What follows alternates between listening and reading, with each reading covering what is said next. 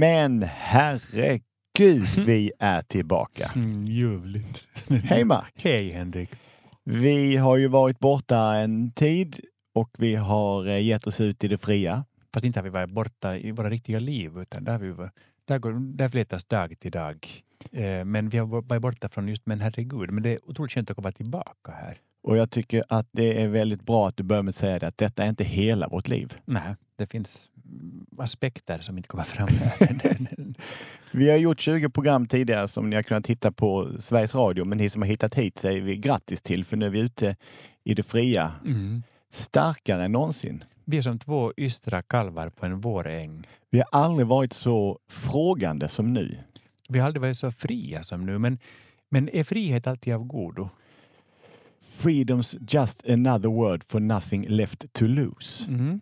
Me and Bobby McGee. Mm. Jag tror inte att frihet alltid är av godo. Jag tror att för många strävar efter frihet, men de är inte tillräckligt försiktiga med vad de önskar om. Du vet, jag som nu närmar mig 50 ganska snabbt. Eh, ja, ja, jag kanske har passerat det, men det, det Jag är skulle- ointressant. jag skulle precis säga igen. ja, men I sammanhang är ointressant. Men, men, men jag har kompisar som inte kan binda sig Mm. för att de tycker att det känns ofritt. Mm. Då tycker jag ju att deras liv är ofria om de inte är kapabla att gå in i ett, i ett, i ett förhållande för att det på något vis eh, hotar någon slags frihet. Jag håller med dig. För vad jag tycker att det är, det gör att man försätter sig i en tvångsmässighet. Mm. Ja, men då blir ju friheten tvångsmässig. Jag, menar, jag har en kompis som hon träffade en karl som var någorlunda hygglig och han var 49 år gammal. Men sen säger, hon, sen säger han så här, nej, jag är ännu inte mogen att binda mig. och tänker man, men när blir det löjligt? Och det blir stra- strax innan 49 i alla fall, tycker jag. 29. Mm. Men, men, men, men, vi är då fria på ett bra sätt. Verkligen! Och vi är fria med kamrater. Eftersom vi är helt fria så måste vi ha någon som hjälper oss Mm. att få det här att gå runt. Så vi har en sponsor som vi nu för första gången ska tacka. Verbum förlag. Mm. Och Verbum förlag har också godheten att ge ut eh, Bibeln för barn. Mm. Som ges ut i en ljudbok. Visste du det Mark? Nej, berätta mera. Det är vi som läser in den, du och jag. jag. Så att idag ska vi avsluta med det ödmjuka anslaget att du ska läsa skapelseberättelsen för oss. Vad kul. Och det ser jag mycket fram emot. Har du hört den nu? Men Ja, jag har hört den i olika versioner genom livets gång. Ni får jättegärna skicka brev till oss, för det är ni duktiga på. Och vi läser dem, vi svarar på några stycken, men vi vill tacka att folk är så innerliga. Men innan vi går in på det här så undrar jag en sak. I Bibeln står det ju att Gud skapar jorden på sex dagar och så står han på den sjunde dagen. Är det ett problem för dig? Med begränsad tid. Ja, alltså, folk ibland säga så här, men hur kan du tro på att Gud ska skapa eh, jorden på sex dagar? Nej. Så länge den står i Bibeln så är det inget problem för mig, för det gör det enkelt att tänka. Mm. Jag har inte den relationen till Bibeln att det måste ha hänt. På samma sätt som när jag ser filmen Titanic. Eller när jag ser en annan film som handlar om någonting based on a typ true story. Alltså, du, du menar att Bibeln är based on a true story? Det vill jag nog mena att man lite lätt ska tro, för jag känner att skapelseberättelsen skulle kunna vara sann. Och så länge det inte finns något annat alternativ så väljer jag att tro på att det gick på sex dagar och så tog man igen sig den sjunde. En skillnad mellan saga och myt det är att myten bär på en sanning. Och, då, och, och skapelseberättelsen vill då att betraktas som en myt. Alltså för jag tänker mig så här att kanske var det sex dagar, kanske Guds dag är jätte- jättelång. Det kanske är en miljard år, det vet jag ju inte.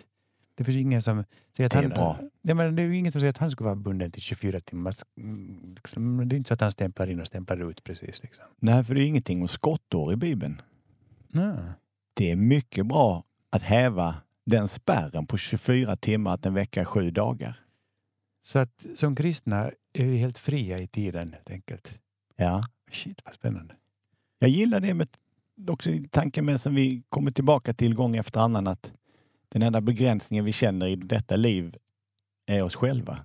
Kanske Mm. är vår kropp. Det är min, som jag alltid tänker att, alltså, det, jag ser verkligen inte fram emot att dö. Jag tycker jätte- det verkar rätt glåmigt på många sätt och man blir inte snyggare av det heller. Men, men om det finns någonting med det som jag kan tycka så är det att få stiga ut, att liksom gå ut ur sin egen hjärna. Det ska bli Mm. jättespännande. Att liksom de här murarna kring ens hjärna faller och plötsligt så får man plötsligt fattar man. Och jag, jag, tror att jag tror vi kommer att se tillbaka på vårt jordeliv och, och tänka att, nej, men att vi inte förstod det. Jag, förstår att, för jag, Mm. jag kan hela tiden skönja bakom mina föreställningar om liv och död och allting så känner jag att, att jo, jo, men jag, egentligen vet jag hur det är men jag kommer bara inte på det just nu därför att det kommer in i den här muren i hjärnan. Liksom att de ska lyfta. Ja. Det, det ska bli så fantastiskt intressant tycker jag. Ja, det som i detta tankelivet är att man kan stötta sig mot fakta. Vi vill gärna veta hur stort ett rum är. Vi Mm. vill gärna ha en siffra på universum. Eller fördomar som är väldigt behagligt att ha för det är lite lättare att förstå världen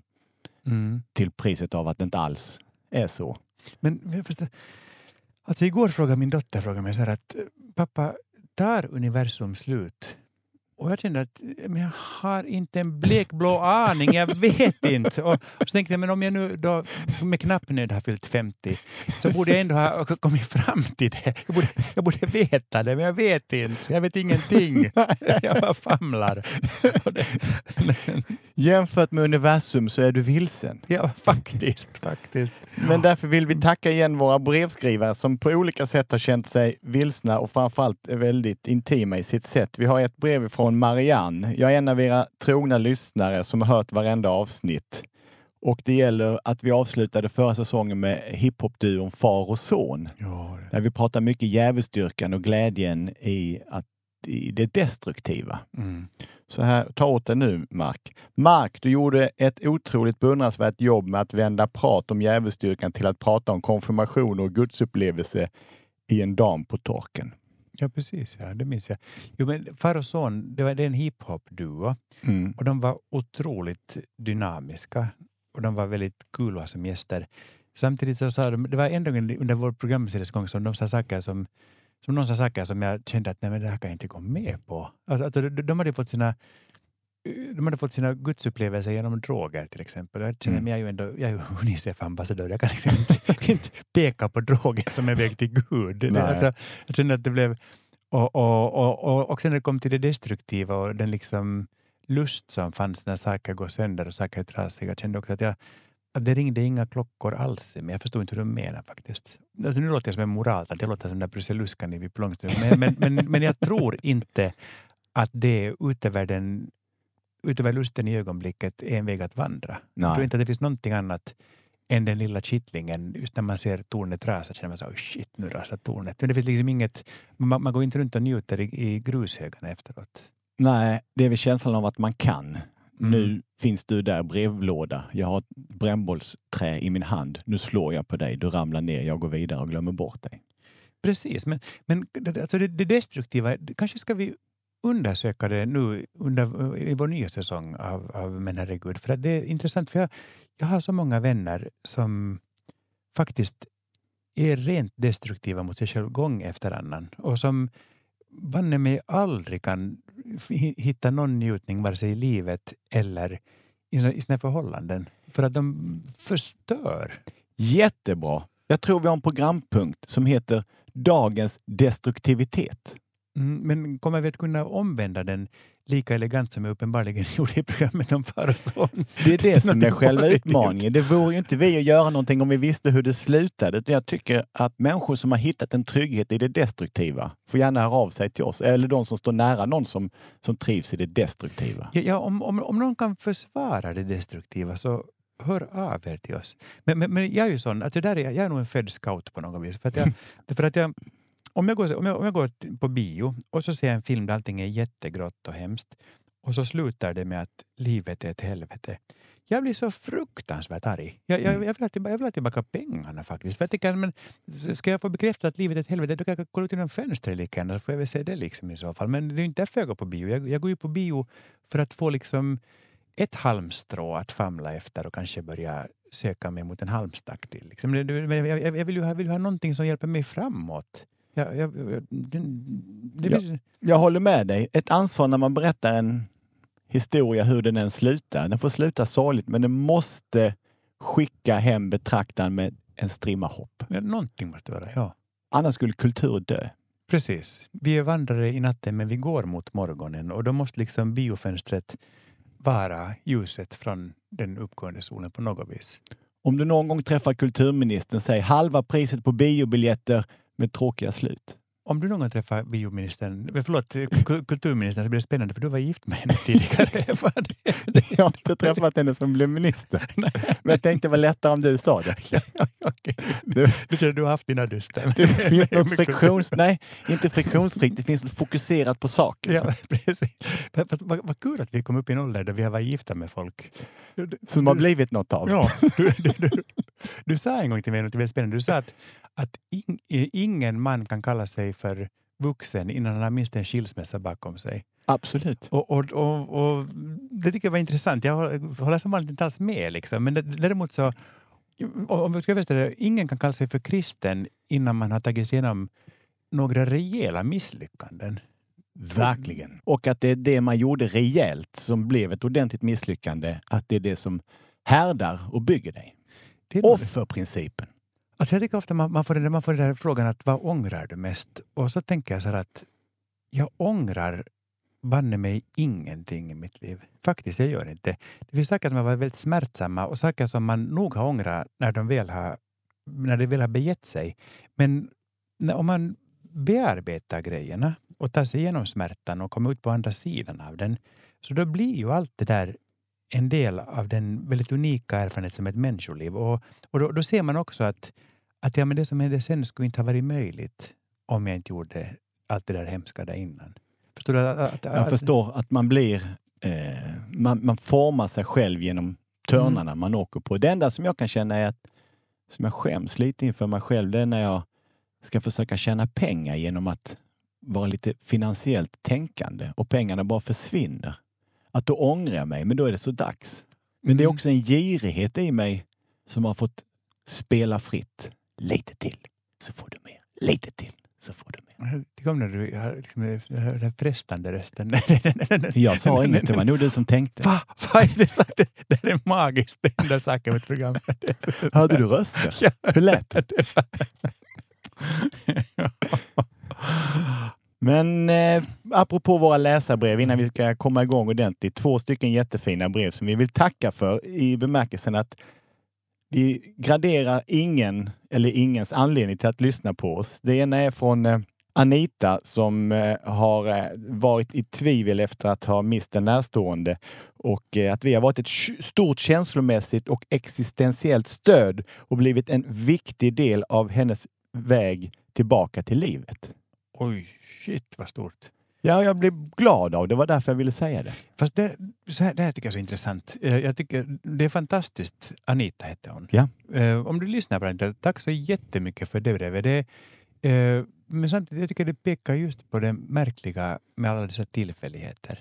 Mm. För att uppenbarligen så var vi rätta människor i rätt ögonblick utan att vi nu på något vis gör anspråk på att vara desto mer ex- existentiella. Så kom vi ändå kom vi att få spela rollen av någonting gott i hennes liv. Det tycker jag är underbart när det händer. Du säger exakt som hon säger tidigare i brevet. Av en tillfällighet hittade jag poddversionen av Men herregud. Mm. Det gäller även för eh, Camilla som inte hittade någonting på radio och det underlättar att lyssna på oss när hon städar. Jaha. Eh, jag vill bara säga att vi fungerar även där och passa på att säga att du har väl fått sparken som städare? det är enda gången jag fått sparken i hela mitt liv. Det är därför som jag ställde mig så kallsinnig till hennes städare. Det, är enda gången, jag, jag var otroligt dålig, men jag måste bara säga att jag gick in med sån ambition. Så jag, jag kände att jag ångrar, jag ångrar inte ens när det begav sig, för jag verkligen var så ambitiös, men jag, men jag gjorde allt fel. Jag, jag, skulle, det var, jag skulle ställa restauranger. Det enda, enda roliga var att, att vi, fick, eh, vi fick 50 mark extra om någon hade bajsat på golvet. Och, så det, var alltid, och det var jättemycket pengar. Men, men, jag, men sparken fick jag när jag bonvaxade ett dansgolv och använde så mycket bonvax så folk som gled ner i spagat på det där golvet. Och då flög jag ut stod härliga till. Du försöker dig mot nya djärva mål. Ja, Men någon parkettkosmetolog, det blir du aldrig. Det blir jag aldrig. Det blir jag aldrig, aldrig, aldrig.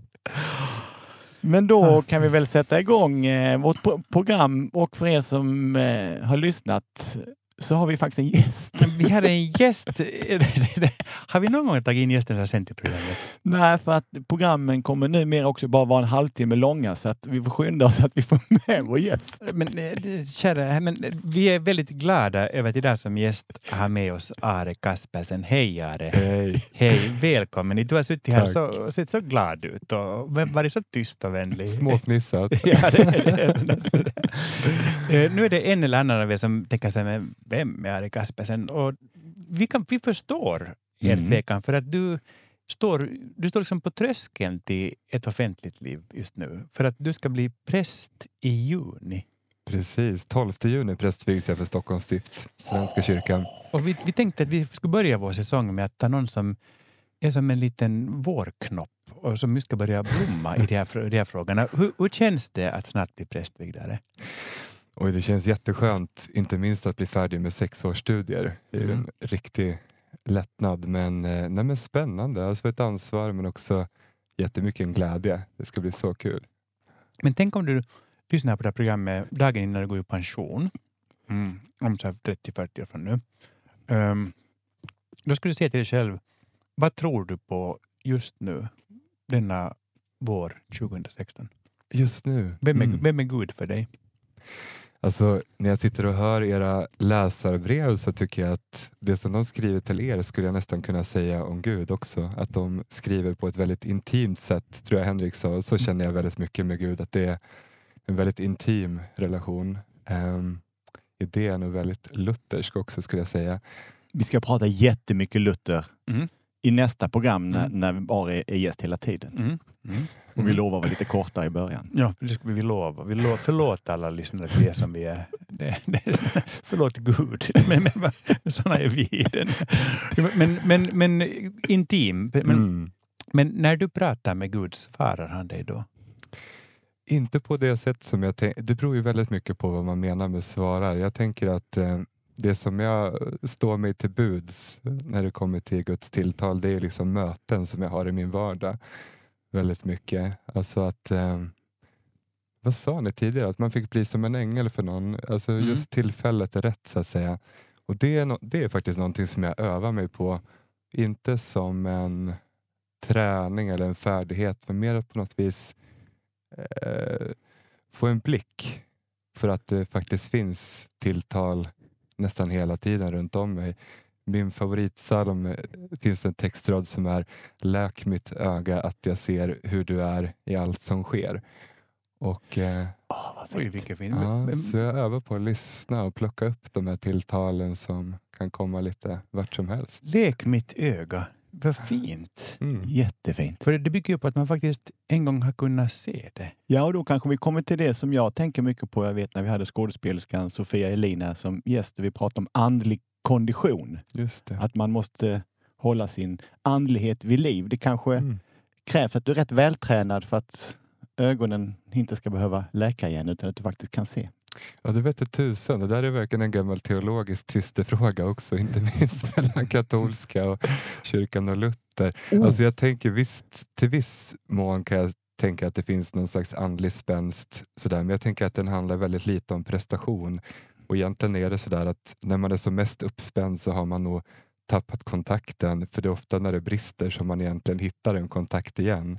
Mm. Vi brukar prata om det som vetekornets lag, alltså att kornet liksom måste spricka i sitt skal ibland och dö bort och sen så får någonting nytt komma fram. Men det, det var vi, Mm. vi var inne på det här med, med de misslyckanden som man måste ta sig igenom Mm. för att alls bli människa. Ja, precis så. Men, men, men om vi går tillbaka till det här med dig och Gud. Mm. Så om du till exempel säger så här, vårt dagliga bröd giv oss idag. Mm. Och sen är du på Konsum eller på någon motsvarande matchkedja eh, och handlar. Och så, och så får du allt vad du ska ha. Och så tittar kassörskan på dig och säger, ska det vara någonting mera? Så är det kanske Gud som svarar via henne då. Absolut. Och sen kommer djävulen in och säger, är du medlem? Nej. Vill du bli? Då gör man korstecknet och springer därifrån. Men frågan är, tror man på djävulen om man ska bli präst i juni? Ja, och nu måste jag vara så här jobbigt svenskkyrklig och säga vad menar du med djävulen? En ond kraft som står i relation till det Gud som Mm. är Gud för dig?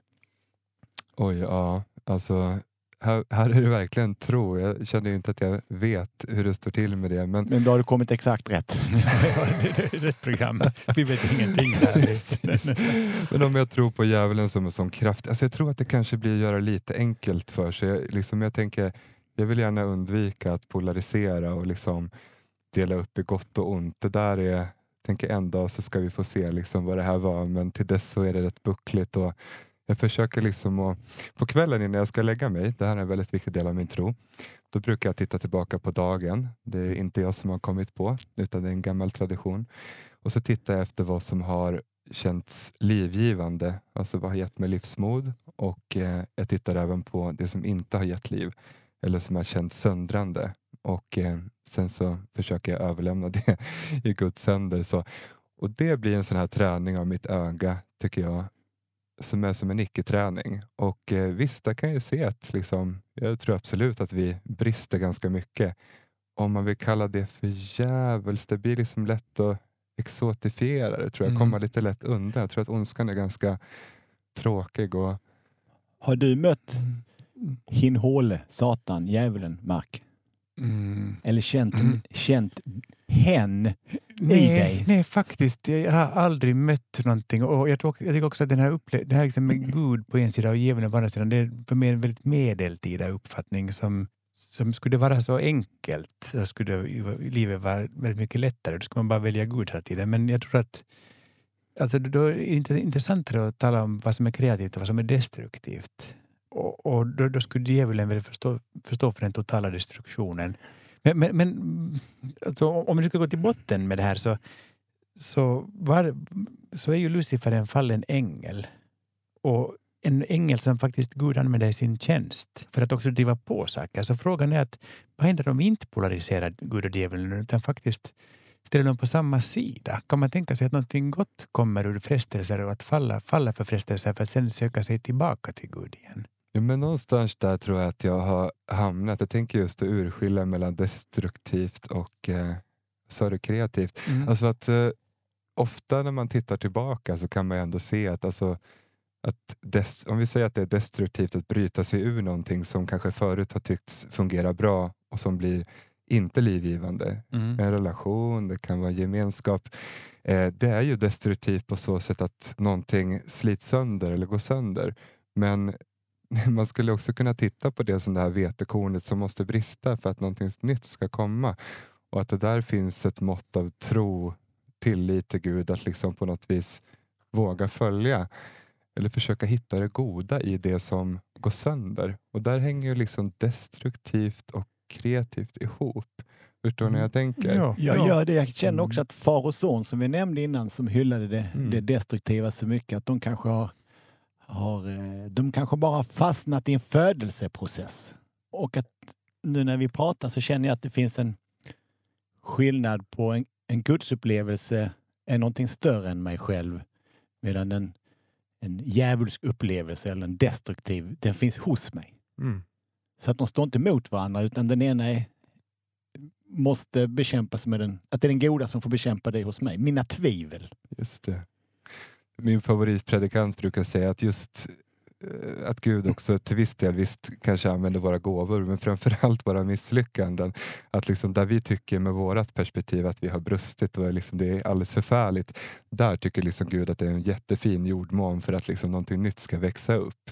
Det är ju, titta i Bibeln, det är fullt av ganska misslyckade personligheter om man tittar med Ja. världens mått och just de blir på något sätt, deras liv och deras failures blir då just sådana genombrottspunkter där det goda och livgivande får komma. Så att det är också, jag tänker att vi har ganska begränsat perspektiv. Vad vi tycker är ont och gott kanske visar sig vara något annat. Och där tänker jag att Guds perspektiv inte är så polariserande som våra små Och framförallt den minsta av beskrivningar som jag tycker är den eh, andefattigaste varianten till att tydligt berätta att man inte tror på Gud. är, Men varför finns det då krig? Varför finns det då vuxna män som våldtar barn? Mm. Varför Mm. finns det då att ställa en god kraft till ansvar för onda saker? Att det är att göra det väldigt lätt för sig. teodicea. Men nu kommer vi in på Ja. enormt stora... Vi, vi, det var typ en halvtimmes programtid vi hade. Men, men, men, men, men, Verkligen. men- frågeställningen är ju, är ju storslagen och, Mm. och magisk och man blir galen om man ens försöker närma sig det, tycker jag.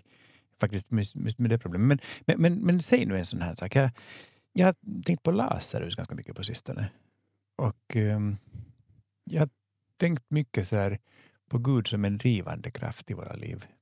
Och jag tycker jag ser så många Lazarusar runt omkring mig. Folk som lägger sig ner och hävdar att de är lite döda. Så här liksom. och, och där kan det att, att, att nu kan inte Jesus komma och örfila upp alla människor omkring en, men liksom att, att, att eh, Gud liksom hostar igång folk och säger nej men du är inte död. Stig Nej. upp och gör någonting Ja. människa.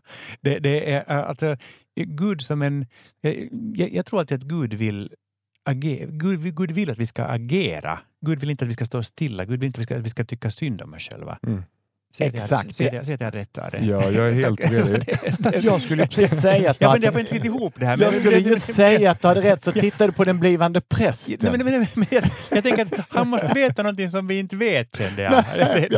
men, men för, för att sen svara på din fråga om djävulen, Henrik, så var det något så spännande. Han sa att, att djävulen i så fall är ganska tråkig. Och om djävulen har uppstått i någon form i mitt liv så är det väl i form av självömkan. Ja, min för, också. För det är väl som en grå filt som ger absolut ingenting. Det, det, är just, det är just det här liksom njutningen i stunden. Ja, ja, ja, inte, ja, nu är det lite synd om mig. Men det finns Mm. ingenting att hämta där. Och man blir så fruktansvärt vidrigt motbjudande till hela sin omgivning. Mm. Det, är, det är en sinnessjuk egenskap. Om någon av, era, av, av våra lyssnare lider av självömkan så skärp er. Verkligen. Och tyck inte synd om er. Och man märker framförallt det när det väl händer någonting gott att man säger ja, allt är inte så eländigt. Nej, Mm. pre- precis. Och, och, och, så, och så, ibland är det synd om människor. Men det är inte deras sak att själv tycka synd om sig själv. Så det här, självömkan handlar handlar aldrig om om man har rätt eller inte rätt i det. Det är lika motbjudande i vilken form det än, uppkommer faktiskt. Eh, podden Men herregud är mot självömkan. Det, är, Det är du, något- är du med oss i vår kamp? Är du med oss i vår Ja, kamp? absolut. Och vet ni vad jag tänker också? Jag tänker att det här är något som kan ligga väldigt djupt. Alltså, när jag fick syn på att jag tyckte synd om mig själv så var jag inte medveten om det. Nej. Utan det var någonting jag märkte när jag satt i retreat och verkligen övade liksom på att så här, gick ut med mig själv helt enkelt i, i Guds sällskap. Så, och jag tänker att det är kanske någonting som våra anhöriga märker mer än vi själva ibland. Det kan ju Mm. vara... Men, men får jag kasta ut en fråga till, till våra lyssnare? Ja. Ehm, om ni vet hur man ska tackla folk som tycker synd om sig själva, vad ska man göra för att eh, hjälpa dem vidare? Så hör gärna av er till oss, för jag har typ ett dussin människor jag kan behöva hjälpa på den, på den vägen. Gärna kopplat till praktiska exempel. Precis. Precis, och med ingen så här besvärjelse, ingen, så här, ingen Nej. exorcism, det tror vi inte på. Nej, det ska vi prata om senare i säsongen också. Eh, Island nämnde vi och retreat nämnde vi. Det är också någonting vi måste prova. Mark har en gång varit på mental avslappning eh, på ett spa Mm. och på grund av att det blev så oerhört sent kvällen innan så blev vi utslängda för att Mark började snarka. Du kom i som mental trans. Jag, jag, jag, jag, jag, ja, kom tillbaka när du inte är så, när du inte är så trött. Och jag var så men när ska man slappna av när man är trött? Borta vid dörren på varsin matta. jag tyckte otroligt synd om mig själv. Jag kände det, det var djävulen som kittlade mig på örat. Jag har ett, ett brev till här som eh, jag tänkte läsa för sen ska vi lyssna på musik och sen ska vi gissa vad en låt handlar om. mm. Och här är ett jättefint brev och starten på det är ju helt fantastiskt. Hej! Jag älskar Herregud-programmen och lyssnar på alla. Jag är en ångestdriven socionom från Stockholm som numera jobbar på BUP i Umeå. Herregud så det kan bli. Jag har tänkt på Gud och döden sedan jag var sex år. Typ varje dag. För övrigt tycker jag att ni borde träffa mig för jag är en oerhört intressant människa att prata med. Ja, Och det tycker man ju verkligen. Helen ifrån Umeå. men nu, nu är vi så gamla så vi kommer inte hamna på BUP längre. När det, Nej, men vi kanske hamnar i Umeå. vi kan- vi kan hamna i Umeå då. Men, men vad jag tänkte är för att det finns... En, fint brev. ja, jättefint brev. Och Helene, jag tänkte du ska vara med oss på den här övningen som vi ska göra nu. Jag har hittat tillbaka till Gösta Lindeholm. Mark och jag är rätt stora visälskare på olika sätt. Mm. Trubadurer däremot säger vi. Vi säger nej. Min, min morfar sa alltid att, att trubadurer har en sång för varje tillfälle och ingen av dem vill man höra. Men, men däremot älskar vi visor på, på olika sätt. Men, men, får jag säga en sak till? Min morfar sa också alltid så här, akta dig för trubadurer och för, och för kvinnor från England. Va? Ja, och jag, vet, jag, jag vet inte vad han har emot kvinnor från England. Men, Men du har men- hållit bägge löftena till din morfar. jag har hållit, morfar om du hör det här i din himmel, jag, jag har hållit dem. Eh, jo, för att jag hittade tillbaka till Gösta Linderholm i, av någon anledning i tiden som var och hörde hans fantastiska låt eh, Det skymmer i en soluppgång. Och jag tänkte att vi skulle lyssna lite på den och sen ska vi alla tre få säga med en mening vad vi tror att låten handlar om. Okej. Man är helt fri att tolka. Och det är här du, Helene, kommer in också. Du ska skicka till oss din tolkning av det här, så ska vi följa upp det lite, lite senare. Mm. Och eh, vi borde ju nästan försöka få tag på Gösta Lindholm också och höra vad han tycker om att vi tolkar hans musik. Mm, Det är alltid möjligt. Jordranden mörknar nu, det tystnar över nej. Jag skriver ord till dig min vän, fast timmen den är sen. Det brinner i en soluppgång, kom gör min ande ren. Det brinner i en soluppgång, kom gör min ande ren. Gösta Linderholm, vem av er vill börja berätta er tolkning? Alltså, min tolkning är helt eh, färgad av ett missförstånd. Jag tyckte att du sa att det skymmer i en soluppgång och tyckte det var jättespännande. Och så började jag tänka så att, att om det skym- tänk om man dör på morgonen just när det är en ny dag ska börja. Vad snopet det skulle kännas. Sa jag fel i början? Nej, jag vet inte, eller också hörde jag bara fel. Men, men, men, men, men medge att det skymmer i en soluppgång är mer intressant än att det brinner i en soluppgång. Det är oerhört vackert. Det är den oskrivna sången. Mm. Så det enda jag kom fram till var att jag kanske vill dö på morgonen men hellre gör jag det på kvällen. Att det är vad låten handlar om. Ja, Are. Ja, oj, alltså. Hmm. Kom gör min ande ren. Jag fastnade lite där och funderade på vad det betyder. Hur, var det? Hur stod det till med anden innan så att säga? Mm. Var den då smutsig? Liksom, eller, Är det en jag förlåtelse? Inte. En förlåtelse? Är det din tolkning? Men- ja, jag är inte riktigt klar med min Men- tolkning känner jag. Men, Men, hör, men kan en ande bli smutsig? För Ja. är, är, alltså, är, inte, är inte anden är det inte en kärva av Gud som är lagd i nej, men människan? precis, det är så jag tänker också. Så, och den kan inte bli smutsig. Alltså, vi, kan, vi kan solka ner, vår själ kan vi väl solka Ja. ner, men inte vår ande. hette han Gösta, han som hade skrivit det? Gösta Linderholm. Jag blir jättenyfiken på vad han menar med ande. eh, När jag hör han. Jag tycker att det är vackert att det brinner i soluppgången. Jag tar mitt ansvar och skickar ett mejl till Gösta Linderholm. Ja, Men, spännande. men, men säg, inte Vad är ande för dig, undrar Mark. och säg inte att Gösta låter som ett tjejnamn. Eller påminner honom om att han har varit ihop med Amelia Adamo. Han var ihop var, Det har ingenting med hans fina, fina vers att göra. Och skvaller hör inte detta programmet till. Nej. Men, men vad intressant. För, för att, vad vi än gör med våra liv eh, och hur vi än lever och hur, hur vi än solkar ner oss som människor så kommer anden alltid att vara ren i oss. Vilket gör att, att det finns alltid en spegel.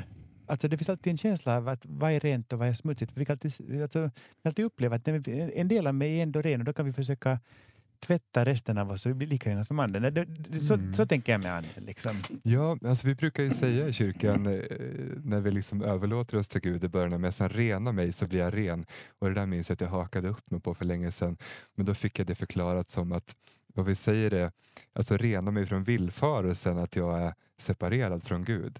Ah. Ja. Alltså återigen det här ögat som läks. Ni är ju inte alls nyfikna på min tolkning då, med tanke på att jag har jobbat med det här i en månad. Verkligen. Blås så blir Det blåst. brinner i en soluppgång handlar om att få träffa en död vän igen. Antingen att du själv dör eller att vännen återuppstår. Mhm. Men skulle du vilja att en död vän återuppstår? Har jag något val om jag själv dör och där står min döda vän och tar emot mig? Nej, nej, men fast det Mm. utgår jag från att eh, jag menar, en av oss måste ju dö först. Då, Det är en hemsk tanke, jag har tänkt den innan. Ja, ja men, men, men så måste livet se ut. Liksom. Mm. Men då, då, får, då får man vara en liten välkomstkommitté och stå med en draja. Liksom, när Äntligen! kommer. När- när- när- ja, äntligen ja. ja men, men, då får man ju ta emot. Liksom. Vet du vad det har kostat att få mig att få hit dig så här snabbt? men, men, men det motsatta, alltså, döden är så oundviklig och så hemsk. Men att tänka sig att någon återvänder från den, skulle ens värld någonsin få varken huvud eller fötter efter en sån händelse? Alltså jag förstår inte, hur skulle det se ut? Det skulle, Jag vet inte, det är ju poesi på sitt sätt. Men vi, vi, vi gör så här att vi skickar ett mejl till Gösta Linderholm och Mm. eh, med våra välvalda frågor utelämnar några saker. Mm.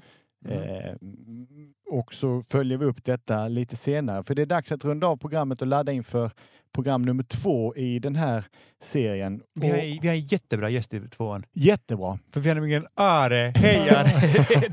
Och vad vi då ska prata om är ett av mina favoritämnen. Det är nämligen musik och kyrkan. För är det något vi också är överens om i det här programmet är att kristen hårdrock är inte tuff. Och varför svänger det inte riktigt om höfterna när man är i kyrkan? Så vi ska ringa upp en jazzsångerska som heter Isabella Lundgren. Och apropå svänga så ska vi tala mycket om Martin Luther i nästa program för att det är en av Ares stora intressen i livet. Och eh, vi kan ju säga att vi närmar oss en hyll, eller ett Martin Luther-jubileum. Japp, det är 500 år nästa år sedan han spikade upp sina teser på kyrkdörren. Så det blir jazz och det blir Luther och eh, inte Gösta Lindholm i nästa program också. Mm. Svårt att låta bli Gösta Lindholm.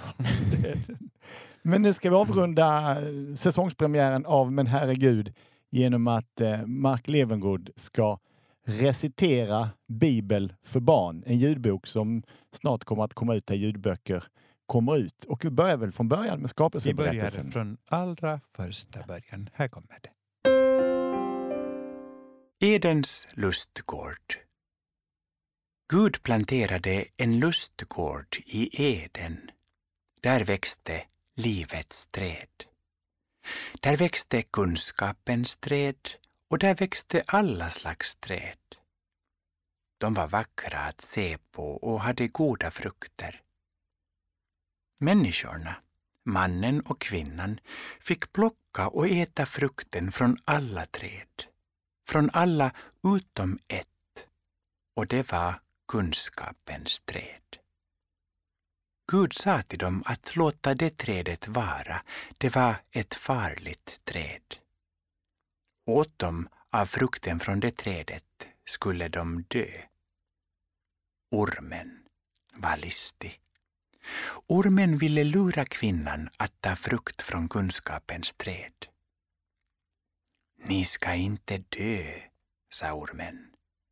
Nej, om ni äter den här frukten blir ni som Gud. Ni förstår vad som är gott och ont, rätt och fel. Trädet var så vackert. Frukten såg så god ut. Kvinnan åt av frukten. Sedan åt mannen också. När Gud kom till lustgården sprang de och gömde sig. Gud ropade och de kom fram. Mannen sa att kvinnan lurat honom att äta den förbjudna frukten och kvinnan sa att ormen lurat henne. Nu kunde de inte få stanna i Edens lustgård. Deras liv skulle bli hårt och arbetsamt och lustgården stängdes för människorna och Gud lät bevaka vägen till livets träd. Det var det första avsnittet av Men herregud, vignetten är ju som alltid gjord av Edda Magnusson och detta är en produktion av Studio Lisette för Bauer Media Group. Ja,